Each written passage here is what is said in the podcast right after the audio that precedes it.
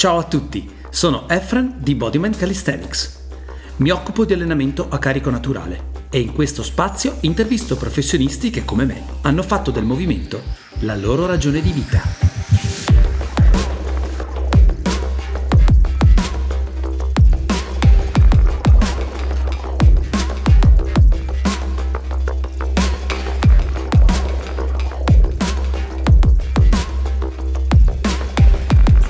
Ciao a tutti amici di Bodyvine Podcast e benvenuti in questo nuovo episodio.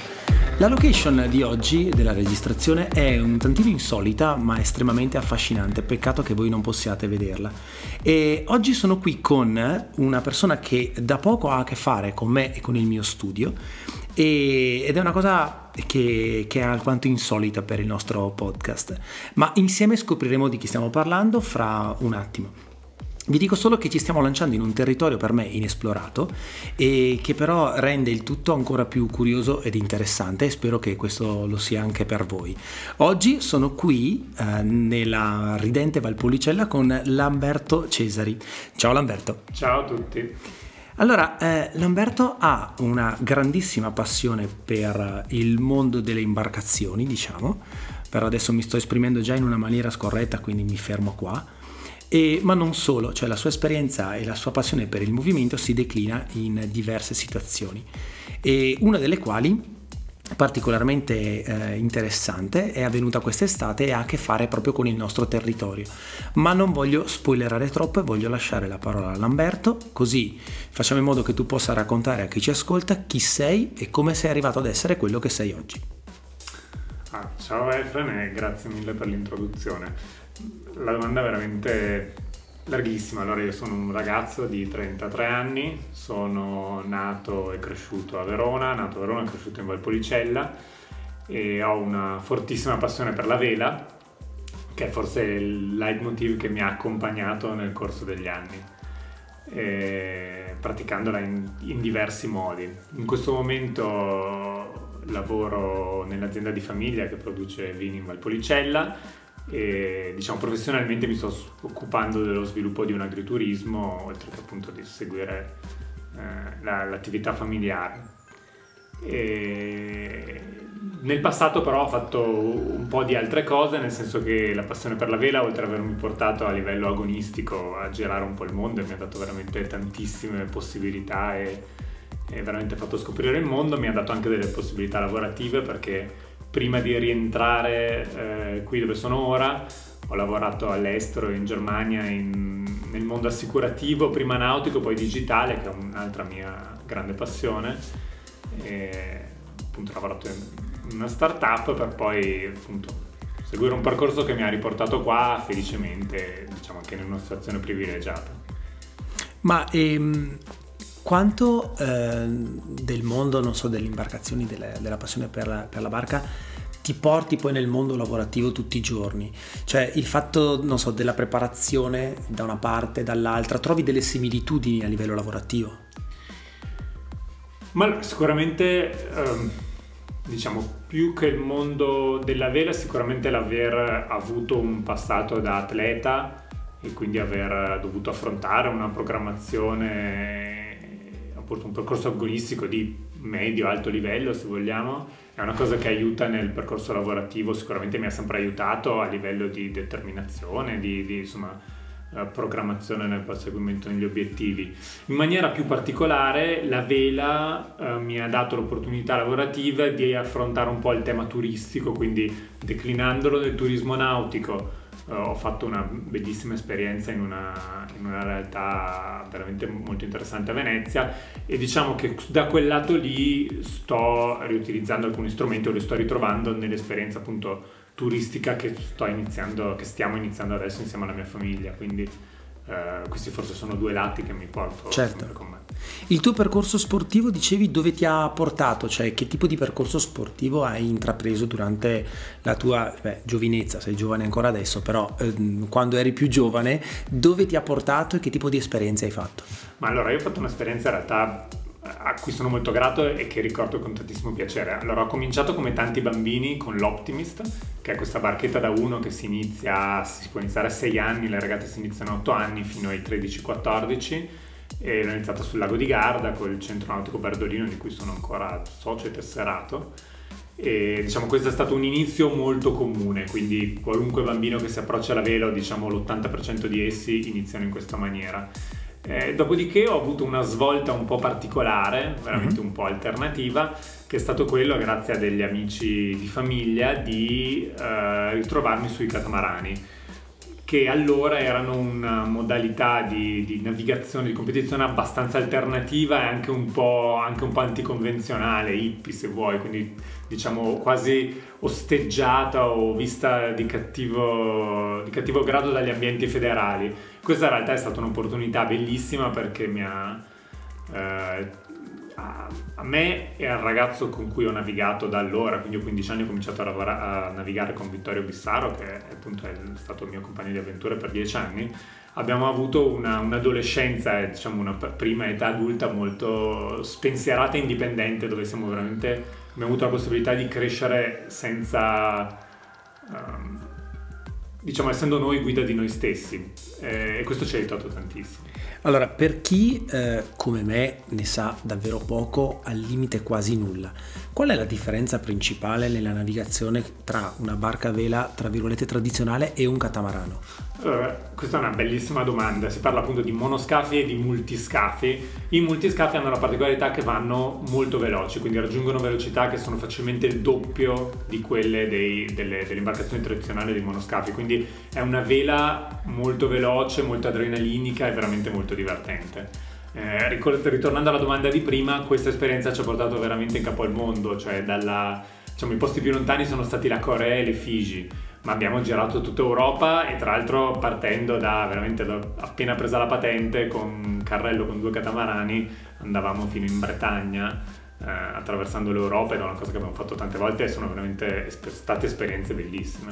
Poi eh, una cosa interessante è che eh, sfruttando lo stereotipo, no? l'Italia è il paese dei santi e dei navigatori, però in realtà eh, il nostro più che altro è un paese di eh, esperti, tra virgolette, che diventano tali eh, solamente quando otteniamo grandissimi risultati, tipo non so, nello sci nei tempi di Alberto Tomba, o proprio nella, ehm, nella vela, quando, non so, quando Luna Rossa arriva a giocarsi la Coppa America. Quindi diventiamo esperti e appassionati solamente ogni tot anni o magari quando vinciamo, come è successo recentemente, una medaglia alle Olimpiadi. E, ehm, secondo te a cosa è dovuto questo? Guarda, tra l'altro mi prendi con un esempio che mi sta particolarmente a cuore perché eh, fino ai 15 anni ho fatto anche, facevo anche gare di sci d'inverno e faccio proprio parte di quella generazione che si è appassionata a tomba e a compagnoni, quindi eh, diciamo che non posso non vedere male questi fenomeni perché poi spesso portano davvero a un aumento degli iscritti nelle federazioni, cioè la mia generazione è stata una generazione del boom dei, dei, dei, dei piccoli sciatori e io spero che sarà così anche nella vela, quindi spero davvero che questo succeda. Io penso che sia dovuto al fatto che siamo una, una nazione di persone veramente molto appassionate allo sport. Non so se c'entri, e qui non voglio fare però della sociologia da quattro soldi, il fatto che in Italia ci sia una, si faccia fatica a creare una storia comune condivisa, Uh, le stesse vicende che sarebbero dovute essere fondamentate della nazione, dall'unità d'Italia, poi alla resistenza, sono sempre permeati da grandi polemiche. Eh, però appunto lasciamo questo argomento a chi se ne intende più di noi, penso che sia un, semplicemente un po' di persone molto appassionate allo sport che eh, ha voglia di cogliere queste occasioni come momenti di unità. Certo, ritieni anche forse erroneamente, forse questo è eh, un microfono giusto anche per affermare eh, che erroneamente viene considerata la vela, viene considerata uno sport per pochi. Guarda, questo è un, tema su cui nel, nel, nel, diciamo, nei dibattiti settoriali si, si, ragiona molto, perché poi guardando... perché in effetti è così in Italia, purtroppo viene vista così, ed è una, diciamo, una, una considerazione con la quale personalmente mi, mi, batto sempre molto contro, perché un po' perché ho visto dei modelli diversi, che sono quello francese, sempre citato ad esempio, dove la vela è veramente uno sport molto più popolare, molto più diffuso e vissuto eh, dalle persone in maniera molto semplice. Io credo che in Italia eh, questo, questo, pregiudizio sia dovuto a anni di, di marketing delle, delle, firme del lusso che si sono continuamente associate, e dei giornalisti che hanno continuamente associato la vela a, a questi brand anche se sono fermamente convinto, e lo vedo tutti i giorni, che la vela sia uno sport che possa essere praticata senza grandi investimenti. Qual è lo scoglio principale quindi secondo te da eh, sconfiggere per far sì che, lo, che la vela diventi veramente uno sport popolare? È una questione più di marketing e di comunicazione oppure si può effettivamente fare qualcosa di concreto perché la disciplina diventi all'appannaggio di, di tutti quelli che hanno voglia di praticarla? Guarda, è una situazione molto complessa e appunto ne, ne, ne, ne, dibattiamo nel mondo della vela da tantissimo tempo, perché la, la vela ha un po' dei problemi.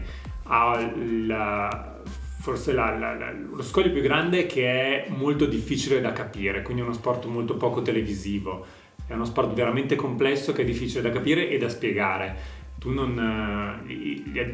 Gli, addetti ai lavori sanno quanto investimento c'è dietro alle grafiche che sono state fatte per trasmettere la Coppa America, ci sono anni di studio per poterla trasmettere in un modo che possa essere comprensibile e la Coppa America che abbiamo visto tra l'altro era talmente complessa che quasi nessun commentatore era veramente in grado di commentarla e di capirla. E quindi lo scoglio più grande della vela è che la passione nasce dal provarla quindi l'accessibilità alle scuole vela, spesso i corsi vela per adulti sono un po' difficili da raggiungere, quindi è più facile da bambini. Credo che lo scoglio più grande della vela sia quello che per amarla bisogna provarla e per provarla ovviamente bisogna avere qualcuno che ti ci porta o avere la vicinanza con una scuola vela. Insomma, le coste italiane sono lunghissime, però riuscire ad arrivare a una scuola vela, avere il tempo, la voglia di fare un corso non è sempre facile, magari la gente non ha neanche lo stimolo inizialmente. Certo, noi da questo punto di vista viviamo in un luogo estremamente fortunato, ma ci torneremo dopo. E, ehm, parallelamente a prima lo sci, poi la vela, la vela è una costante che rimane, parallelamente però tu hai sviluppato una passione per lo sport a 360 gradi, perché eh, comunque e, in questo podcast i, i triatleti tornano spesso e volentieri, fatalità, non lo so perché, ma è così, evidentemente ci si attrae, e comunque hai sviluppato una passione per il triathlon, corretto? Assolutamente, guarda, è stata veramente una casualità. Allora, io facevo nuoto da quando ero piccolo, avevo fatto insomma, abbastanza nuoto, fino diciamo, ben oltre i corsi base. Eh, la corsa è uno sport che mi ha sempre accompagnato nel, nel corso soprattutto delle mie residenze all'estero, ma è lo sport più semplice da frequentare, certo. della preparazione atletica ho sempre corso. Eh, la bici è uno sport legato più alla mia adolescenza, perché io non avendo avuto il motorino quando ero piccolo ho girato per la Valpolicella, per la provincia di Verona come un matto, era il modo per, per andare a trovare i miei amici e, e sono arrivato per, per, al triathlon veramente per un caso incredibile, tramite una ragazza, Ciociara, conosciuta a Marettimo, che lavorava a Verona ed era iscritto al Fumane Triathlon, quindi io nel punto più lontano d'Italia sono entrato in contatto con un club di triathlon a 5 km di distanza da casa mia, quindi è stato veramente un caso divertentissimo. Su che misure ti sei, ti sei lanciato, diciamo, nel triathlon? Ma allora, per ora devo dire che per me il triathlon, essendo la vela un po' la mia priorità, in ogni caso dilettan- dilettantistica, il triathlon per me finora ha avuto l'approccio di considerarlo un modo di rimanere in forma, quindi bici mi alleno molto poco, di corsa di più, nuoto lo faccio abbastanza regolarmente. Finora ho, avuto, ho fatto solo due gare sprint. Ah, ok, beh anche perché comunque sempre qui in zona a Bardolino c'è una famosa gara internazionale di triathlon che si tiene ogni anno. Ma eh, per tornare infatti alle nostre zone e alla facilità o alla fortuna di abitare qui perché c'è una certa facilità di poter praticare la vela in uno degli spot più belli probabilmente del mondo, giusto? Ehm, tu in qualche modo sei riuscito ad unire l'amore per, uh, per il lago, per la vela e per le nostre montagne qui vicino. Corretto? Assolutamente. Ok, e questo amore è stato in qualche modo suggellato da un'impresa che tu hai portato a termine quest'estate e che a me sinceramente è piaciuta da subito ed è stato il motivo per cui appena ci siamo conosciuti ho detto assolutamente dobbiamo fare un'intervista per il Bodman Podcast per raccontare che cosa è successo quest'estate.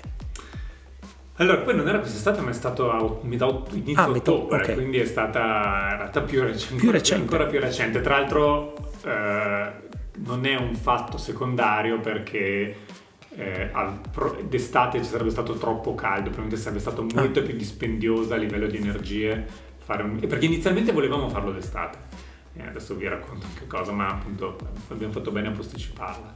Allora,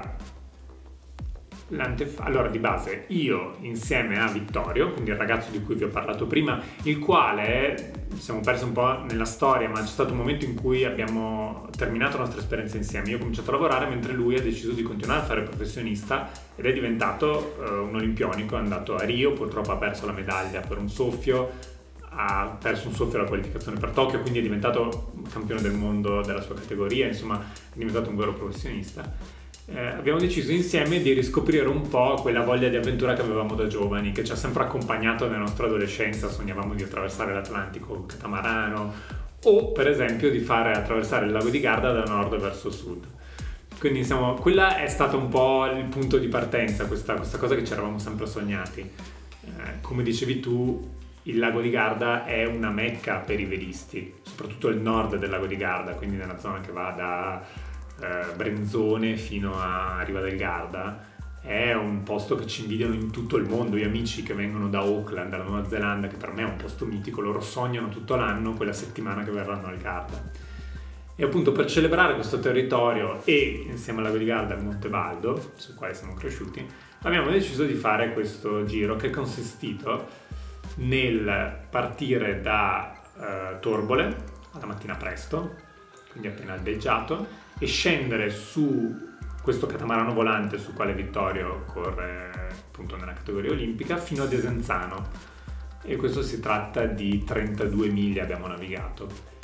Eh, arrivati a Desenzano siamo partiti di corsa e siamo ritornati a Torbole passando dalla sponda veronese e facendo tutte le creste del Baldo.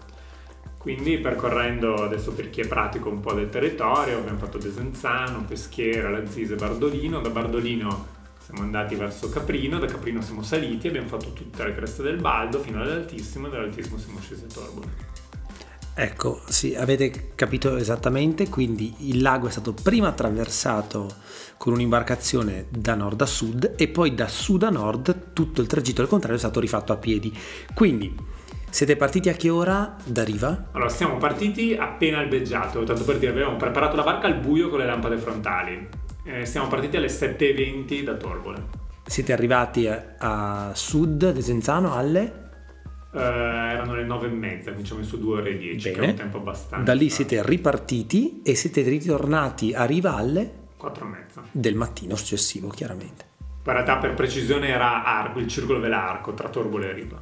Ok, sì, esatto. Comunque sappiate che i chilometri sono comunque tanti. Se eh, qualcuno di quelli che ascolta volesse vedere in qualche modo che cosa è successo, c'è una possibilità? Allora c'è un video molto bello perché in questa avventura abbiamo avuto la fortuna dal momento che Vittorio è uomo Land Rover, adesso facciamo questa piccola marchetta, abbiamo avuto la eh, fortuna di essere sponsorizzati da loro e un team video, un team ci ha seguito, stato team video, però in realtà è stato anche un po' un team supporto ci ha seguiti e ha prodotto un video molto bello che è sui canali social Facebook, Instagram e YouTube di Land Rover e uscirà eh, prossimamente anche una versione più lunga. Bene, benissimo. E se qualcuno volesse vedere eh, che cosa fai tu nel, nella tua attività sportiva, tu sei uno di quelli che pubblica o sei uno come me, un boomer che eh, faccio pubblicare le cose a qualcun altro?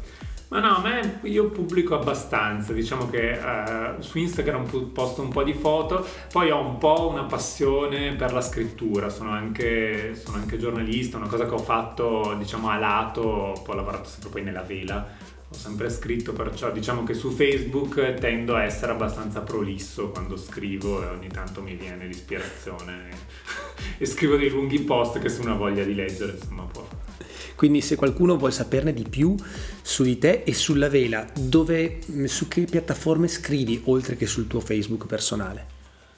Uh, ma per ora scrivo solo lì, ho scritto in passato per Vele Motore, era il giornale per cui ho lavorato, però diciamo, è una collaborazione che per ora si è un po' assopita eh, principalmente quando scrivo, scrivo su Facebook. E c'è stata una collaborazione, sempre relativamente alla vele, sempre in ambito giornalistico, anche con Sky recentemente. Esatto, esatto, esatto. Stato, sono stato invitato da Sky a commentare Serie GP, che è questo circuito di catamarani volanti eh, che, che, appunto di cui Sky ha comprato i diritti, perciò insomma il commento italiano l'ho fatto, ogni tanto gira ancora su Sky, girano ancora le repliche, è stata un'esperienza molto divertente. Allora, come vedete una persona estremamente eh, poliedrica e piena di aspetti da scoprire e quindi come potremmo esimerci dal chiedere la sua Golden Rule, la tua regola magica per rimanere sempre in movimento. Questa è una bella domanda, ci ho pensato un po', non ho una regola fatta, però credo che pensarci alla domanda che mi faccio spesso è quando mi, viene, quando mi autopropongo qualcosa è ma se non lo fai te ne penti poi e tendo sempre a fare quel salto in più, l'allenamento in più, il viaggio in macchina per uscire in barca in più. Beh, mi sembra già una golden rule eh, efficace, ti dirò la verità eh, di Golden Rule ne abbiamo sentite già una quindicina, una ventina ormai, in base, una per ogni puntata del, del podcast. E mm, questa, che tipo potrebbe suonare se non ora quando, esatto. E, e, e se non io chi, è una, forse la Golden Rule principale, cioè quella che mm, tra le persone che si allenano e che hanno piacere di fare del movimento esce più spesso. Perché non farla? Questa è, è, già, è già una regola aurea. E adesso la nuova rubrica che sono le domande flash. Allora, libro sul comodino in questo periodo. L'inverno dei leoni, Stefania Auci. Ok, allora troveremo magari in, all'atere della puntata la descrizione così magari, adesso non dico il link Amazon per l'acquisto, però magari se, vi segno il libro. Libro stupendo. Ok, e film barra serie tv che consiglieresti in questo periodo? Allora, questo è un film talmente lungo che non ho fatto quattro puntate, perciò vale per tutti e due anche perché non guardo serie, La meglio gioventù. Ok, perfetto. Poi mi parlavi invece però anche di un documentario che consiglieresti a prescindere. Uh, Blue Planet 2 di David Attenborough, assolutamente. Allora, consigli di un certo spessore e di una certa qualità. Allora, eh, io spero che abbiate preso nota. Nel frattempo ringrazio Lamberto per il suo tempo. Come avete capito, di tempo non ce n'era mica tanto, ma siamo riusciti a trovarlo nelle pieghe spazio-temporali all'interno di una giornata. E quindi grazie per la tua disponibilità. Grazie Efran, grazie a tutti gli ascoltatori. E noi eh, ci sentiamo presto, intanto vi lascio la sigla di Toma. Ciao a tutti.